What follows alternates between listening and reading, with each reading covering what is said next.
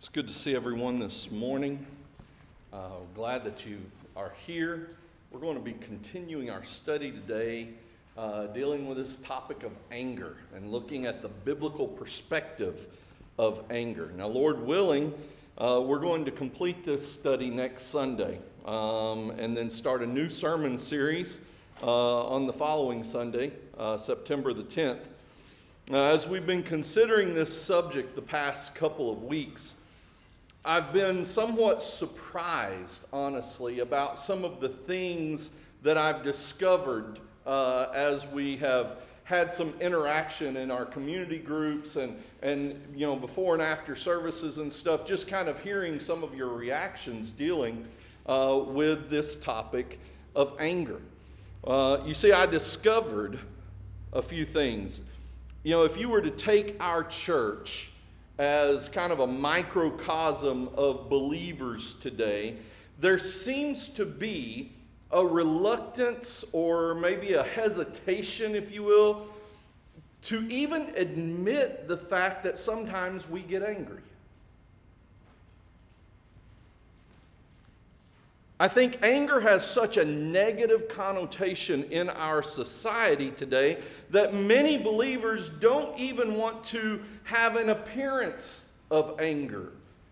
It seems that we also struggle with this idea of God being angry or expressing his anger toward us. You know, I've, I've heard people say that, well, God's disappointed with us uh, when, when we disobey Him, or God is displeased with our choices, or, or God is frustrated with our attitudes. But for whatever reason, many of us seem averse to saying that God is sometimes angry. Angry at us. The psalmist in Psalm 7 that we read last week said that God is angry every day. And so I find it interesting that we struggle sometimes to understand that the way we live and some of the choices that we make cause God to become angry. Over and over in the Bible, the scripture says that God is merciful and gracious, slow to anger, and abounding in steadfast love and faithfulness. That is the God that we like to think about, is it not? We love to think about the God, God that is gracious, merciful, compassionate, slow to anger, abounding in love. Always there for us, always faithful. We, we love to think about that. And so I think we focus so much on God's compassion and grace and mercy that sometimes we lose sight of his righteousness. That phrase, that uh, merciful and gracious, slow to anger, and abounding in steadfast love, did you know that's found at least 10 times in the Bible referring to God? And then that's found an additional five times in the Bible where it's encouraging us to be like God, that we should also be merciful and gracious, slow to anger, and abounding in love. You see, I want us to notice something very important here about that before we get to our text today, because that, you know, that's even on the front of your bulletin from Joel chapter 2.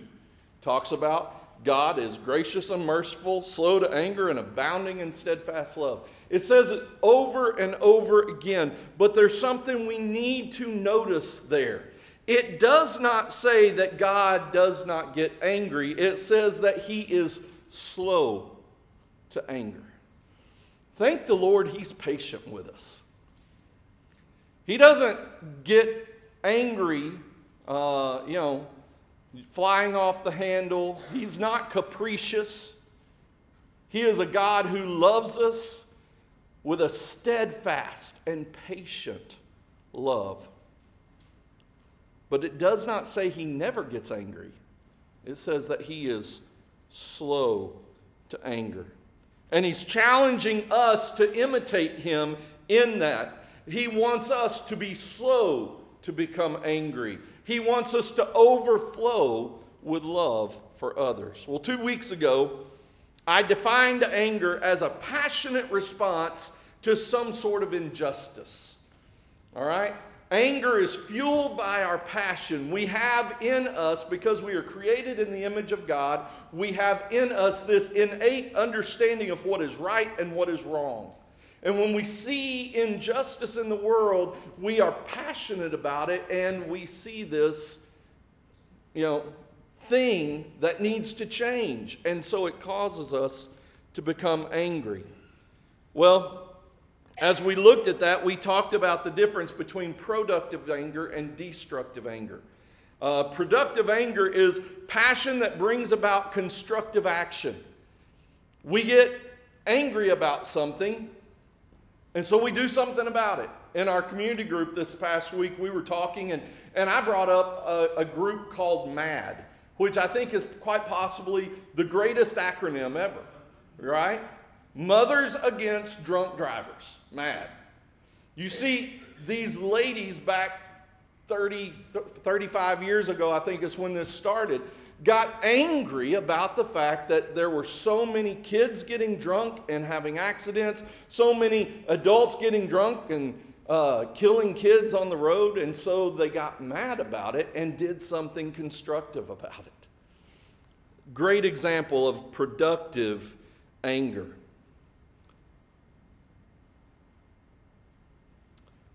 On the other hand, you know, productive anger brings about constructive action. Destructive anger is also passion, but it is passion that is out of control. I think those are great working definitions for us uh, for anger, but in some ways, I think they need a little more explanation. And Dr. Gary Chapman does an excellent job of further delineating some of the characteristics of anger. And he breaks that down further by talking about definitive anger and distorted anger. You see, anger is a valid response to a situation where someone mistreats us or if someone steals our property. It's okay to get angry about it, it's a valid reason. If someone lies about your character, it's a valid reason or justified reason to become angry or if they do whatever other sort of wrong against us. All of these describe situations in which God might become angry.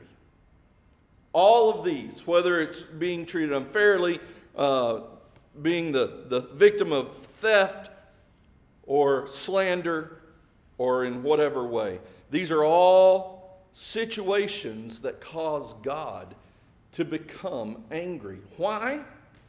Because he is righteous. His holiness hates sin, and his love loves the sinner. And so his anger is expressed in order to correct us in that process. Well, whenever this there are justifiable reasons for our anger, that's when Chapman refers to this as righteous anger or definitive anger. It's a clear cut scenario where an injustice has occurred. And so these are valid reasons to be angry. It is definitive anger. But what about the other? This concept of distorted anger. You see, a distorted anger is when there isn't a valid reason, when it's really not justifiable for us to get angry, and yet we get angry anyway. Therefore, it's distorted. Gary Chapman states this He said that distorted anger is triggered by a mere disappointment, an unfulfilled desire, a frustrated effort, or even just a bad mood, or any number of other things. And they have nothing to do with a moral transgression. No one in distorted anger has done anything wrong necessarily. They've just triggered us in some way because of what we're dealing with, potentially. The situation oftentimes has just simply made life inconvenient for us. I mean, have you gotten angry just because of an inconvenience? You know, It drives me crazy when people drive 30 miles an hour down New Hope, side by side. You know? Are they committing a moral transgression? Absolutely not. Do I have a righteous, justifiable reason to become angry in that situation? Absolutely not, because it's just an inconvenience. Do I get angry? Yeah, sometimes. But that's the key. We've got to, when we get angry, we've got to discern what's making us angry. It might just simply be an inconvenience for us, or another reason, it might touch one of our emotional hot spots. Um, you know, or it could just be that whatever happened happened when you were extremely stressed or extremely tired. If you ever have a problem with a preacher, don't come talk to him on a Sunday morning after a service. It is not the best time for me to try to deal with your frustrations with me because I'm not going to respond well because I'm a sinner and I have issues. You all know this. I've been around for a while now. You know these things. It's a challenge. Why? Because I'm tired worn out. We call it uh, preacher brain, you know, where it, everything just leaves us. But those are the times where, if we're triggered, often those things, often that anger is a distorted anger. What the person did frustrated me in some way. Or maybe they just disappointed me. They didn't do anything wrong. I'm just disappointed in them. I'm, I'm hurt. Or sometimes it's what they did embarrassed me. I'm mad because I'm embarrassed. What they did or said or whatever wasn't wrong, but I'm embarrassed, therefore I'm angry. These are all examples of distorted anger. You know, sometimes we may think that our anger is valid. We may think that we have a justifiable reason to be angry only to discover that we didn't actually have all the facts about a situation. Have you ever been there? Where you got angry about something, somebody did this, and it just frustrated you and made you angry, angry and then later on you find out, oh, they had a really good reason for doing that. And you just hope and pray that you didn't mess something up in the, in the intermediate time when you didn't have all the facts. Sometimes a perceived wrong leads us to anger. But the alleged wrong is only in our perception. There's no wrongdoing that's taken place on the other person. We just perceived it. And to quote the great philosopher Donnie Parrish, perception is reality.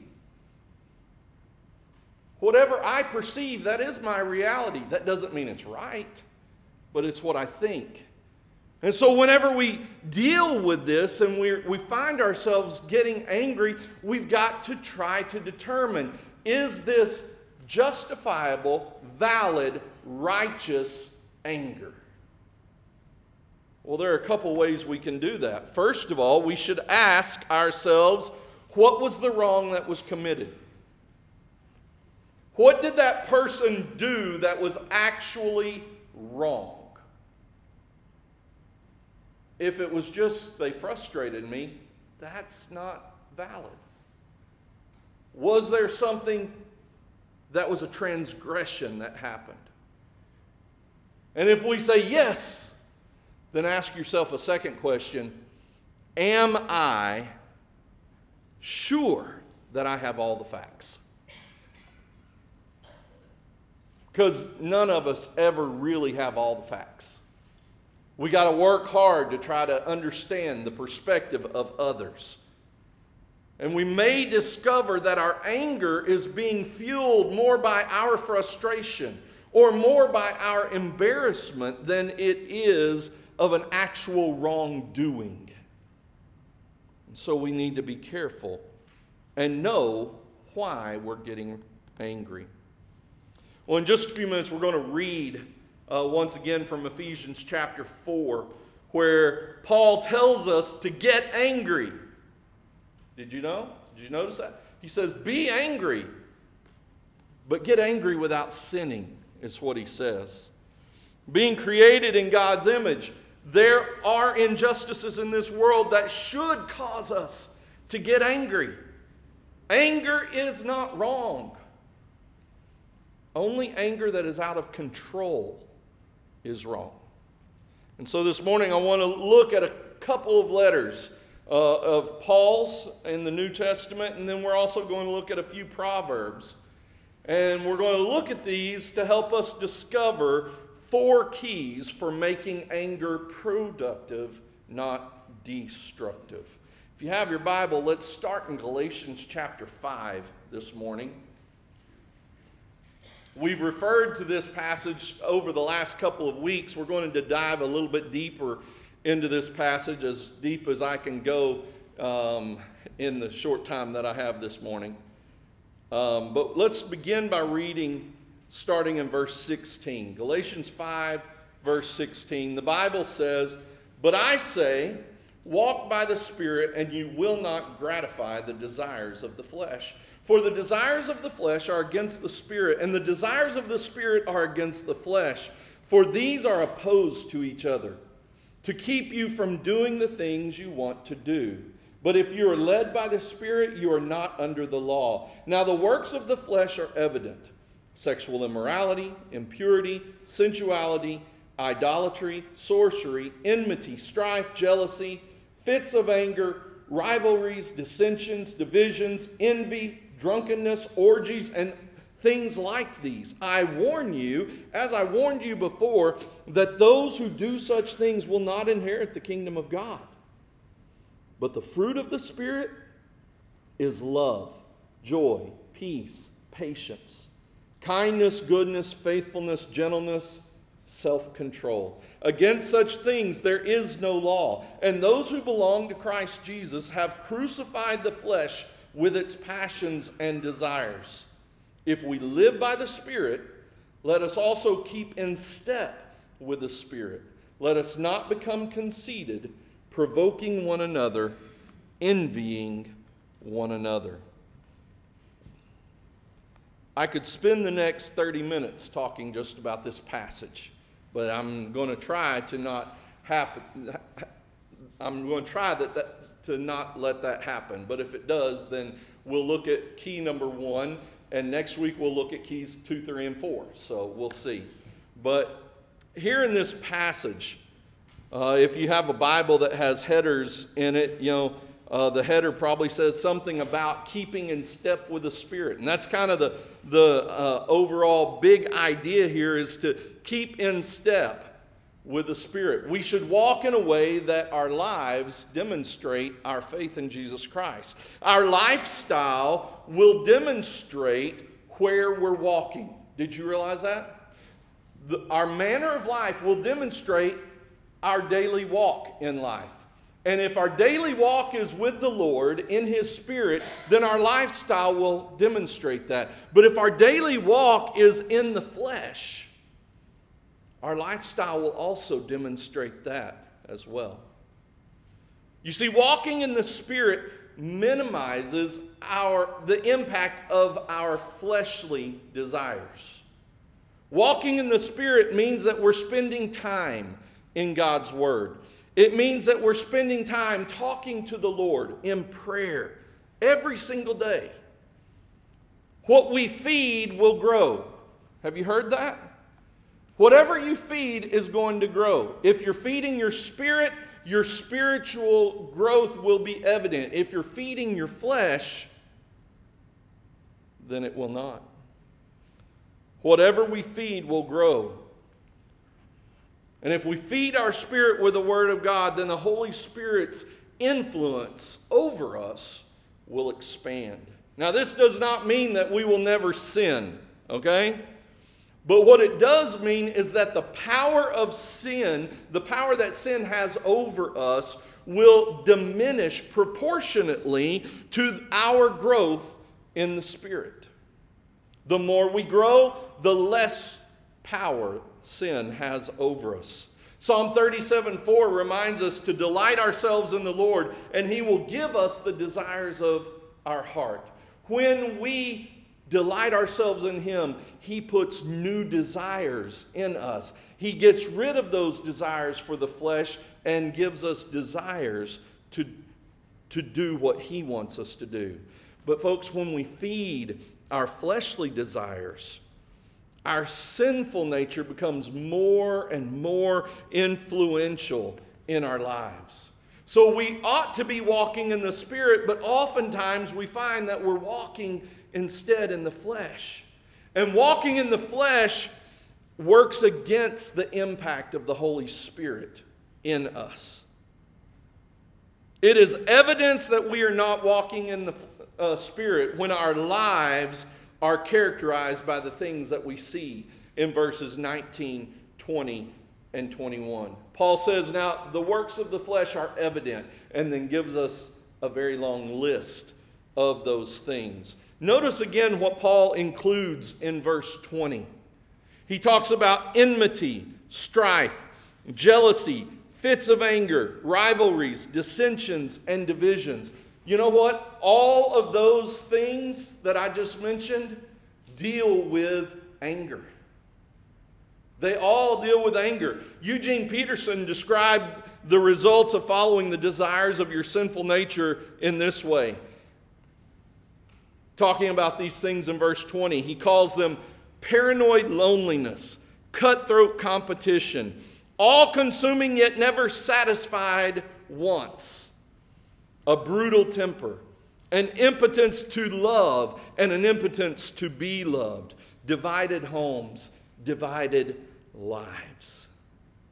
You see, when we feed these deep, dark pieces of our soul, they take over our lives, restricting any hope that we may have in living for God.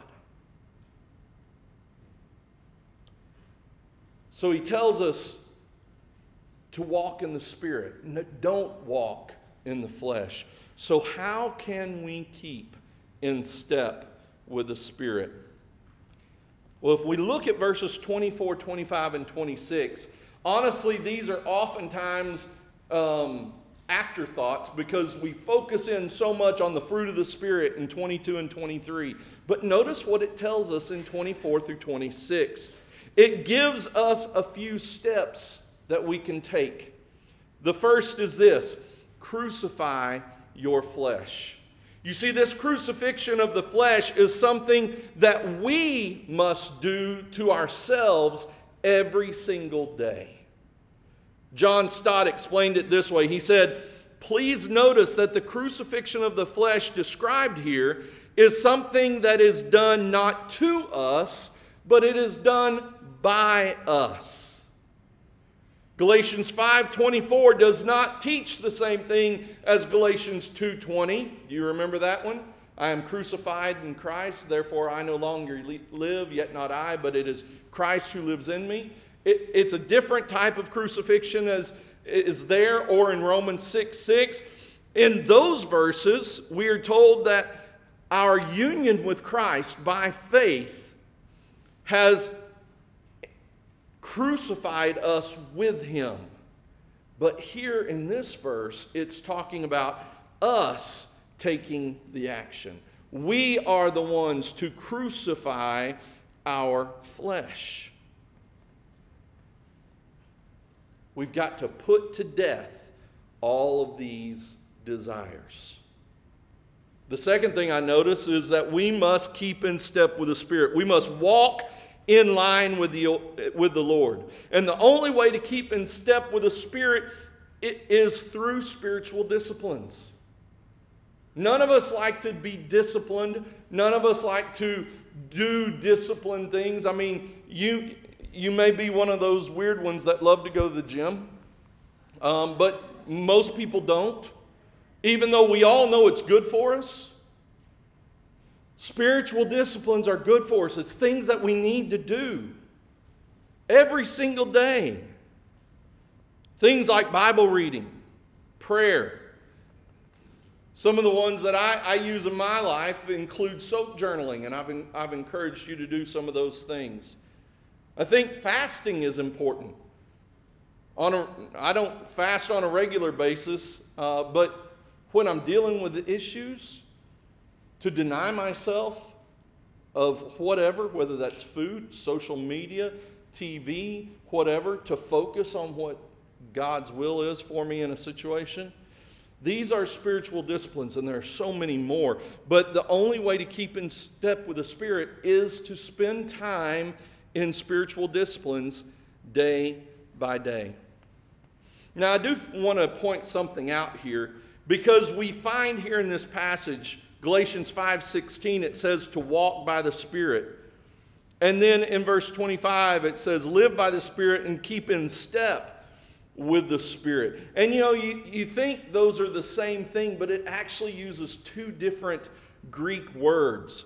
The first one in verse 16 actually refers to just that normal walk, that normal word for walking, uh, and it refers to the manner of life. So, our manner of life should be that what God tells us to do. We're walking in the Spirit. But this second word means to walk in line with or to be in line with. So, this second word that it's saying to keep in step with the Spirit, you know, there should not be anything that people see in us that they don't see in the, in the Spirit of God. When I preached on this back in 2015, if you remember, I actually showed a, a video of a marching band where there was just like one person that was totally off through the whole thing. And you could, it was just so obvious when they're not in step with everyone else. Well, that's the idea here. We need to fall in line, we need to do what the Holy Spirit wants us to do. So we must crucify our flesh, walk in line with the Lord. And then the last thing I put here is consider others before yourself. Because, see, in verse 26 it says, Don't become conceited, don't provoke others, or if I may say, don't stir the pot. And then also, and don't envy one another. And as I was thinking about this, you know, it just makes perfect sense that if we just put others before ourselves, we wouldn't do any of those things. If we put others first, we won't be conceited. If we put others first, we're not going to provoke them.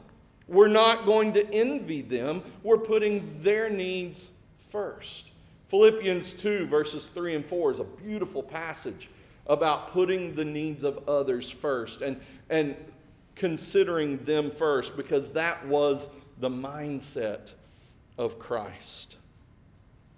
So, these three things teach us how we can be in step with the Holy Spirit of God. Well, let's keep moving, or I will not be able to get through what we want to examine today. I want us to turn now to Ephesians chapter 4. Ephesians chapter 4. Uh, we're going to uh, look at this passage um, for just a moment, and uh, we're in a minute we're going to read the last eight verses of this chapter. But before we do that, I think it's important that we notice the very first word in verse 25. That's where our reading is going to begin. Do you see what the first word is in verse 25? What is it? Therefore. So, anytime we see the word therefore, we need to see what it's there for. So, in the first section of chapter 4, Paul is encouraging believers to grow up and mature in their faith in Jesus Christ, so that they will not be swayed by every wind of doctrine, by human cunning, and by craftiness and deceitful schemes. If you remember, we looked at that verse three weeks ago uh, in chapter 4, verse 13, how that is the goal of discipleship to come to complete maturity in Christ. And so then, after that first section, he goes on to say that believers should stop living like the rest of the world. I need to thank Brother David for reading my context this morning during the worship time because he read to you 17 through 24 about putting off the old self, which belongs to your former manner of life and is con- corrupt because of deceitful desires, and start living our new life by putting on the new self created in the likeness of God, in true righteousness and true holiness. And so, because of these things, now let's look at what he says next. Verse 25 Therefore, having put away falsehood, let each one of you speak the truth with his neighbor. For we are members one of another. Be angry and do not sin. Do not let the sun go down on your anger, and give no opportunity to the devil. Let the thief no longer steal, but rather let him labor, doing honest work with his own hands, so that he may have something to share with anyone in need.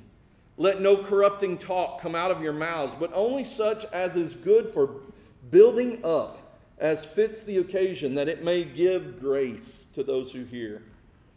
And do not grieve the Holy Spirit of God, by whom you were sealed for the day of redemption. Let all bitterness and wrath and anger and clamor and slander be put away from you, along with all malice. Be kind to one another, tender hearted, forgiving one another as God in Christ forgave you. So, the first key that we looked at this morning was to be in step with the Spirit. Key number two is to be slow to anger and quick to resolve. Again, I said it earlier, I said it last week, I'm going to say it one more time. The Bible tells us here to be angry. Did you realize that that is a present middle imperative in the second person plural? You know what that means? Every single one of us God is giving us an imperative to be angry. Now, the Bible warns us about the dangers of being hot tempered, but it does not forbid us from becoming angry. If you look at Proverbs 15, verse 18, it says, A hot tempered man stirs up strife, but he who is slow to anger quiets contention. The Bible also tells us that hotheads are considered fools that no, nobody likes. If you turn back to Proverbs 14, verse 17, it says, A man of quick temper acts foolishly, and a man of evil devices is hated. So if we are to be angry, we don't want to be hotheads. We don't want to fly off the handle. Now, we just learned that we are to keep in step with the Spirit of God. So, what does that look like if we are keeping in step with the Spirit of God? What is God like? Is God a hothead? No, not at all. God is love. God is patient and kind. God is long suffering. God is slow to get angry. So we are to be angry, but the Bible tells us to not stay angry. Okay? We're to be angry, but we are to not stay angry. F.F. F. Bruce wrote this. He said, Here it is suggested that anger can be prevented. Let me try that again. Here it is suggested that anger can be prevented from degenerating into sin if a strict timeline is placed on it. Do not let the sun go down on your anger. Why is this so important? Why is it so important that we don't let our anger linger? Well, Dr. Harold Hoehner explained it this way. He said, The way to keep from sinning when we are angry is to keep short accounts, dealing with the dealing with our anger before the sun goes down. The reason is that the devil, he says, the devil would like to intensify a Christian's righteous anger against sin, causing it to become sin itself. That's pretty profound. The devil wants a foothold in our life, and righteous anger can be that foothold if we don't deal with it, if we don't let it go. It can become sin, even if it starts as righteous anger. He goes on and says, This then gives the devil a foothold, literally a place or an opportunity for leading that Christian further into sin. Now, there's one more aspect of this second key to making your, your anger productive that is implied, but it has not been stated here. And this is it. Folks, there is no room for holding a grudge in this situation, in any situation. If we are to be angry and not sin and not let the sun go down on our anger, there is no room whatsoever for holding a grudge. When we remain angry, we are then quenching the work of the Holy Spirit inside us. We're grieving the Holy Spirit because He can't do the work that He wants to do in us because our anger is filling us. So we must purpose in our hearts not to hold on to things. Don't hold on to these things that make us angry. We've got to learn to let them go and allow God to take care of them. Um, and I'll talk a little more about that in just a moment. Let's move on to key number three. The third key in making anger productive is to be edifying and gracious when you're angry. That sounds pretty easy, right? Be edifying, meaning to build other people up, not tear them down. What does this teach us? Well, I think it teaches us that we need to watch the way we talk to people, especially when we're angry. We need to be careful about what we say and how we say it, and remember that so much of our communication is not the words that come out of our mouth, but the looks on our face and our body language. We need to watch the way we talk to people when we're angry. Paul warns us here to not use any corrupting talk. Did you see that? Verse 29 let no corrupting talk come out of your mouths, but only that which is edifying, that it may give grace to those who hear. The idea behind this phrase, corrupting talk, uh, if, you, if you look it up in a Greek lexicon, you'll see that this word means rotten or putrid. It's, it's words that are unfit for use, that are worthless.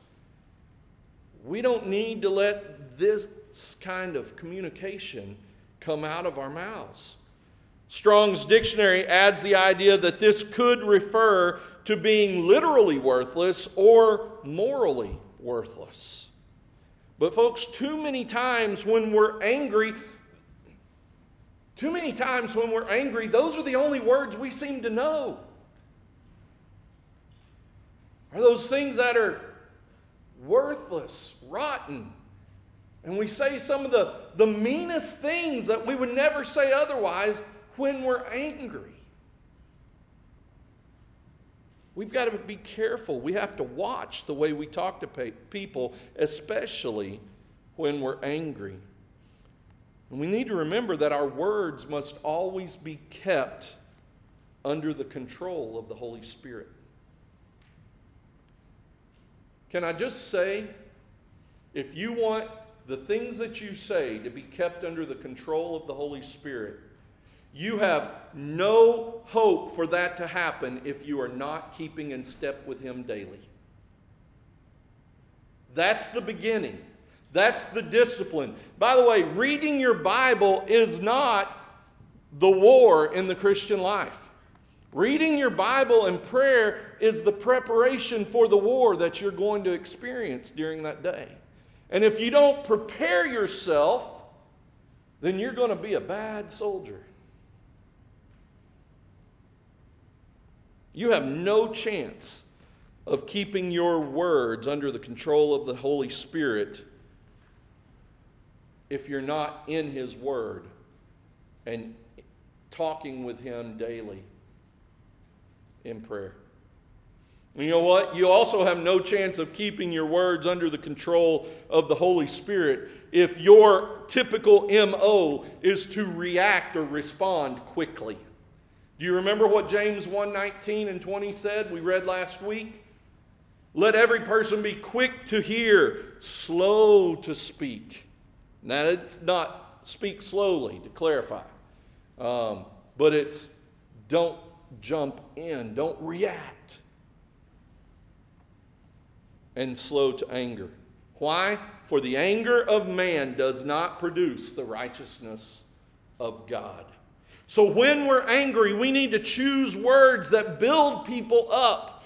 We need to choose words that are not going to tear them down. Which is our that's our MO, our modus operandi. We when we're angry at someone, we want to tear them to shreds, don't we? We want them to know we're angry. And how can we do that if we don't? So let's let them have it. That the scripture says we've got to build them up, not tear them down. We need to extend grace to them rather than trying to exact vengeance upon them. In Romans chapter 12, Paul dealt with this subject. Verse 18, it says, If possible, so far as it depends on you, live peaceably with all. Beloved, never avenge yourselves, but leave it to the wrath of God, for it is written, Vengeance is mine, I will repay, says the Lord. To the contrary, if your enemy is hungry, feed him. If he is thirsty, give him something to drink, for by so doing you will heap burning coals on his head. Do not be overcome by evil, but overcome evil with good.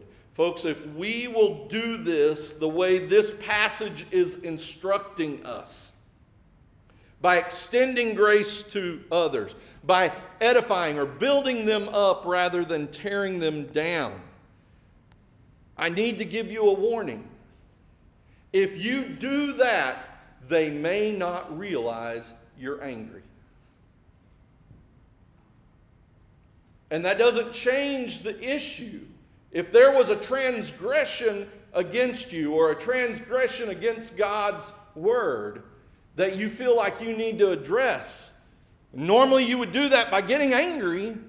If you're speaking edifying and grace filled words, how are you going to communicate that? How are you going to let them know that there was a problem? They will not have the normal social cues and the, the nonverbal cues to let them know that we're upset with them. So, how do we let them know that there's a problem if we're being gracious and edifying?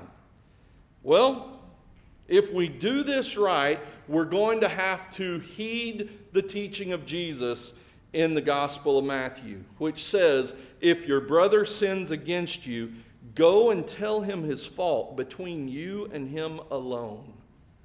And if he listens to you, you've gained a brother.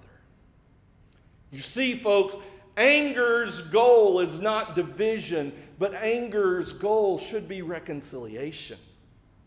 Because its source is the righteousness of God and the love of God. If we're angry, it should be because we see a wrong, we see an injustice, and we love that person enough to try to make it right. And that's restoration or reconciliation. That should be our goal. So, key number three is to be edifying and gracious when we're angry. Let's look at our last one, key number four. Be kind and forgiving when you're angry. Be kind and forgiving when you're angry. You see, there are two aspects of Paul's instructions here. One is an admonition, and the other is an encouragement. Uh, if you look back, we're, we're back in Ephesians chapter 4. If you look at verse 31, uh, Paul admonishes them to get rid of the sinful consequences of destructive anger. He says to get rid of bitterness, get rid of passionate rage, get rid of this anger that is focused on punishing others. Get rid of harsh words and false accusations and, and get rid of all kinds of evil behavior. Do you know someone who exhibits these characteristics on a regular basis? Someone who is bitter, filled with rage, angry, can't say anything nice. Do you know someone like that? Or maybe a better question is Are you someone like that? As we live our lives in such a way that we, we seek to not grieve the Holy Spirit of God, these characteristics will be put away little by little, day by day. He will transform your life as you grow and mature in Him. So he admonishes, put those things away. And then he encourages in verse 32 rather to be kind, compassionate, tender hearted, and forgiving. If you look at it, what he tells us to do in verse 32 is just kind of the opposite of what he said don't do in verse 31. They're, they're the opposite behaviors, they're the opposites, opposite reactions. Be kind, compassionate, tenderhearted, forgiving one another, just as Christ has forgiven you. You know, for us to look at a person who has wronged us, who has sinned against us, transgressed our relationship, treated us badly, lied about us, whatever, when there is a righteous anger, a definitive anger there, for us to look at that person with compassion and mercy, with a tender heart, ready to forgive, takes a work of the Holy Spirit of God.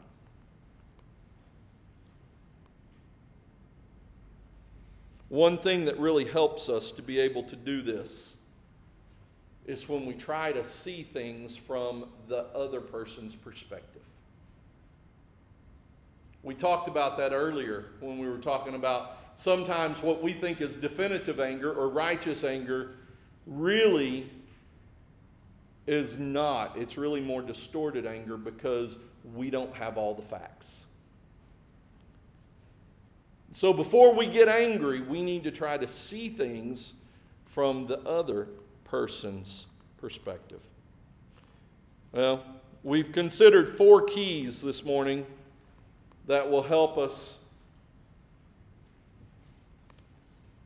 that, that will help us to try to make our anger productive rather than destructive. I've asked you to keep in step with the Spirit, not with the flesh. To be slow to anger and quick to resolve. To be edifying and gracious when we are angry. And to be kind and forgiving when we are angry. My question to you as we bring this to a close is where do you find yourself today? Where do what what stage of that do you find yourself struggling with today? In just a moment, we're going to sing a song. And as always, I'm going to ask you to analyze yourself, analyze your life, and ask the Spirit of God to show you what you need to do as a result of the truths that have been shared this morning. as you take these next few minutes to analyze yourself and analyze your life, I think it's important that we start with the beginning and work our way forward with these keys. Let me explain. You see, if you're not keeping in step with the Spirit of God and you're not crucifying the desires of your flesh, folks, you have very little chance to be able to do keys two, three, and four. If you're not doing key number one, you can kind of forget about the rest. These, uh, these steps, these keys are kind of a graduated cycle. Only through consistency in the first key are you able to carry out the second. And only through consistency in the second key are you able to carry out the third and the fourth. So today, if you were to evaluate your life and the difficult situations and the difficult relationships that you face every single day, which of these keys is the one that you need to focus most of your attention on today? What is God asking you to do to change the way you're living your life day by day? Let's pray. Father, I thank you for the truth of your word and for the opportunity to share it this morning. And Father, as each of us are analyzing ourselves today, as we're thinking about the way that we live each and every day, I just pray, Father, that you would convict our, our hearts to do something about it. Lord, help us not to just sit here passively and let this go in one ear and out the other. But Lord, help us to be doers of the word, not hearers only. We pray in Jesus' name. Amen.